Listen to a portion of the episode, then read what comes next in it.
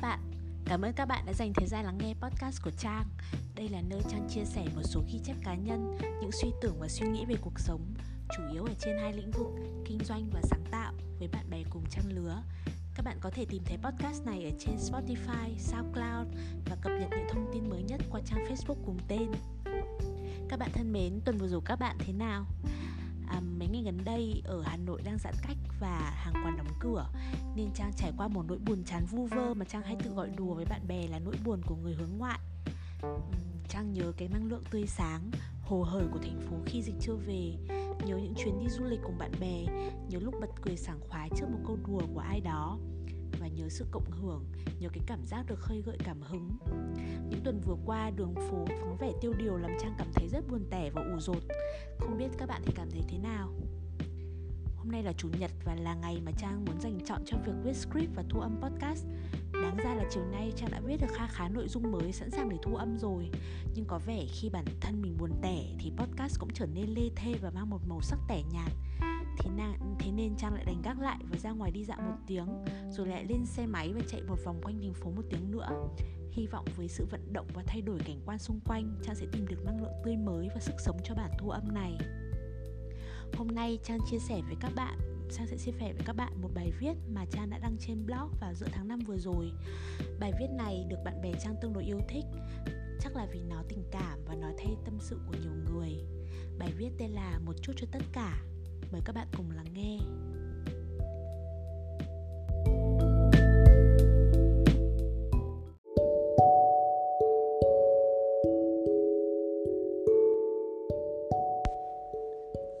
Chúc chút cho tất cả. Bài viết ngày 19 tháng 5 năm 2021 một, Bách Thảo. Bách Thảo đóng cửa từ ngày mùng 5 tháng 5 Tôi vẫn nhớ rõ hôm ấy, Dịch lại về và người ta cấm cả người dân tập thể dục ở vườn hoa công viên. Thế là tôi không còn một tiếng mỗi ngày để được đi bộ dưới những hàng cây xanh mát. Bách Thảo đã ôm ấp tôi những ngày mới về Hà Nội, Khi tôi cố gắng tìm cho mình một không gian thiên nhiên ít khói bộ xe cộ để đi bộ mỗi ngày. Vậy mà đã ba mùa trôi qua Tôi đã đi bộ trong mùa thu, đi trong mùa đông, đi trong mùa xuân Và bây giờ là mùa hạ. Tiếng ve đã kêu dâm gian từ cuối tháng tư rồi. Khi tôi mới về Hà Nội là tháng 9 Nếu đi bộ vào buổi chiều và nắng khô cuối thu trải lên những chảng cỏ của bách thảo tạo thành một màu vàng rực. Tôi phát hiện ra có một đôi trung niên cứ tập thổi saxophone vào trưa thứ tư hoặc thứ hai hàng tuần đằng sau ngôi ngọn đồi nhỏ. Họ tập mấy tháng mà chẳng khá hơn tí nào giai điệu buồn xưa cũ ấy. Mùa đông rét buốt, đám lá cây khô rụng trên đường tôi đi, xe sắt và xám xịt. Từ dạo ấy tôi chuyển đi bộ vào buổi trưa vì lúc đó đỡ rét hơn. Mùa đông năm ngoái là khi công việc của tôi đau tệ nhất. Tôi chiến đấu với sự tự chỉ trích mỗi ngày. Có những buổi trưa tôi mang bánh vào Bách Thảo, Ngồi ghế đá nhìn mặt hồ và ăn bữa trưa như thế. Cũng một buổi trưa mùa đông, Tôi hẹn họp với Chi bằng cách cùng nhau đi bộ mấy vòng quanh Bách Thảo. Lúc đó chúng tôi bị những cái khó của công việc bóp nghẹt mọi sức sống và sáng tạo. Chúng tôi ngại đối mặt với nợ, doanh thu lao dốc, ngại phải đối diện nói chuyện với những người đồng nghiệp gắn bó lâu năm. Đúng là đúng nghĩa là đi lối cùng đường. Trong buổi họp ngày hôm đó tôi nói với chi là tôi mới đọc một quyển sách của tác giả nhật. Tuy mỏng thôi nhưng tính động viên tinh thần tôi rất nhiều. Quyển sách nhắc tôi nhớ rằng mất tiền là mất ít mất người là mất nhiều mất động lực là mất tất cả nghe cliché vậy thôi, nhưng nó là một khoảnh khắc aha ở trong tôi. Công ty tôi làm ăn kém cũng khiến cuộc sống của mọi người vất vả hơn bao nhiêu. Từ các bạn hàng đến nhân viên, đến các partners làm ăn chung, ai cũng bị ảnh hưởng cả. Vậy mà, đối diện với nhau nói mấy lời cảm ơn, xin lỗi sao vẫn khó quá. Vậy nên sau buổi họp ở Bách Thảo ngày hôm ấy, Chúng tôi chia nhau ra đi gặp từng người. Phải gặp và nói cảm ơn và xin lỗi trước khi mối quan hệ xấu đi tới mức khó gặp lại nhau. Nếu nói 11 năm kinh doanh vừa qua, tôi đã rút ra được kinh nghiệm gì lớn nhất? Thì đó chính là hãy dũng cảm để trở thành một người tử tế. Không có gì đáng giá như các mối quan hệ tin tưởng và nể trọng lẫn nhau. Và để nói ra những cảm xúc khó nói, nhiều lúc không dễ chút nào. Bách Thảo mùa nào cũng đẹp, Nhưng có lẽ khoan khoái nhất là được dạo chơi trong Bách Thảo những ngày mùa xuân, Khi hàng vạn những sắc xanh đâm chồi óng ả. Và mùi thơm trong không khí.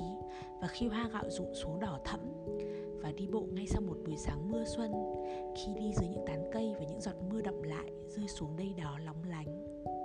Tôi cảm ơn Bách Thảo vì một tiếng đi bộ mỗi ngày. Chân được đi, mắt được nhìn, tai được nghe, mũi được mùi thiên nhiên.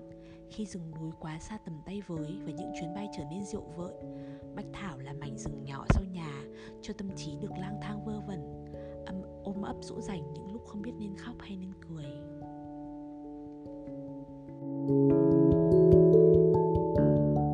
Hai, viết. Hôm nọ, tôi nghe liên bảo, hôm trước vào sài gòn, quý bảo với liên là mày cứ để ý mà xem, con trang mà bán được hàng là nó lại không viết nữa đâu, cứ đợi mà xem.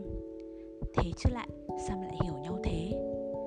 Là tôi đã tự dặn mình sẽ blog thường xuyên, nhưng mới dừng lại một tí, vèo một cái đã hơn một tháng rồi. Tôi là một blogger tồi, nhưng là một người viết nhật ký rất chăm chỉ. Tôi đã viết nhật ký đều đặn từ đầu năm 2018 có những giai đoạn viết hàng ngày, có những giai đoạn vài tháng mới viết một lần. Nhưng khi nhìn lên giá sách, mười mấy cuốn sổ bìa ra đủ màu chồng lên nhau, tôi lại cảm thấy như mình sở hữu được một thứ gì đó vô giá lắm. Thỉnh thoảng muốn ôn lại một giai đoạn nào tôi chỉ cần mở nhật ký những tháng ngày đó và đọc lại. Dù lúc viết chỉ là nghĩ gì viết đó, có hôm thì vừa vặn vừa ngáp vừa viết.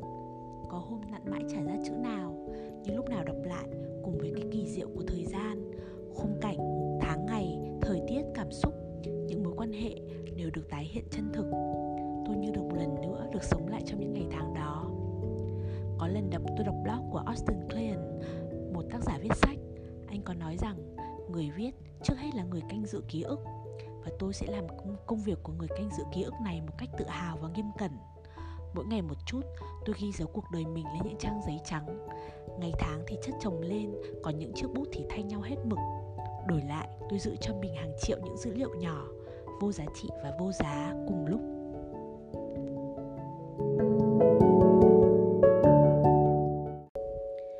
Ba, bây giờ là giữa tháng 5 Bây giờ là giữa tháng 5, mùa hè đã về thật rồi. Nắng đã vàng đậm vào những buổi trưa oi bức.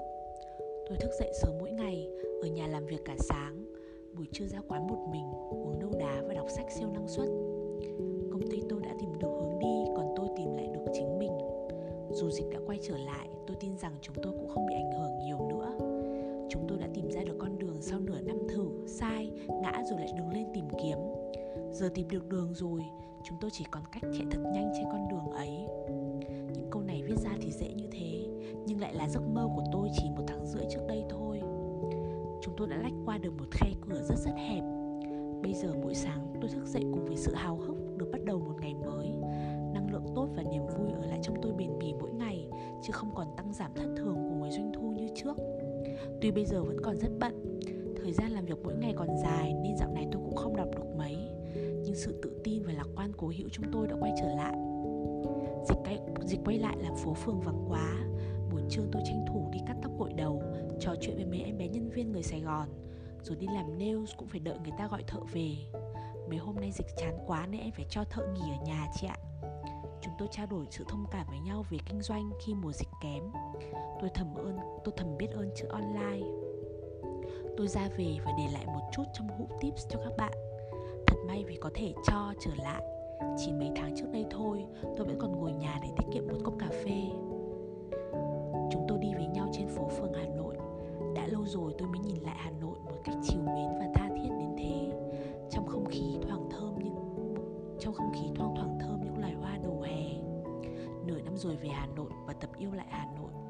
Đêm lại thức khuya và ngồi viết blog bên cạnh 500 anh em sách đứng, sách ngồi. Như những tháng ngày tuổi năm, tuổi 20 năm xưa chỉ khi mất thứ gì đó ta mới thấy sự bình thường đáng quý như thế nào. Nên tôi gần đây hay tự nhủ những lời biết ơn. Có lúc tôi thì thầm cảm ơn con mèo Chio đang nằm cạnh mình những đêm mùa đông. Có hôm tự dưng nhắn tin cảm ơn mẹ, Vì lúc này con chẳng đóng góp được gì Nhưng mẹ vẫn cho con ăn ngon mỗi ngày. Sau mẹ tôi nhắn lại là, Hôm nay sao tự dưng lạ thế hả con? Đèn đỏ hả con? Ok, sao lại hiểu? Nhau thế chứ lại.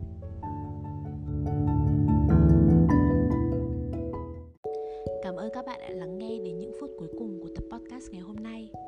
Có đôi khi chúng ta nghe podcast để có thêm thông tin, có đôi khi chỉ nghe như có một người bầu bạn ở những giây phút riêng tư nhất. Khi đang nấu ăn, trên máy chạy hoặc hoặc là khi những ngọn đèn đã tắt hết mà ta vẫn chưa chìm được vào giấc ngủ. Mỗi khi có một người bạn nói sáng nay tao nghe podcast của mày trên đường đi làm là trang lại thấy rất vui. Hy vọng podcast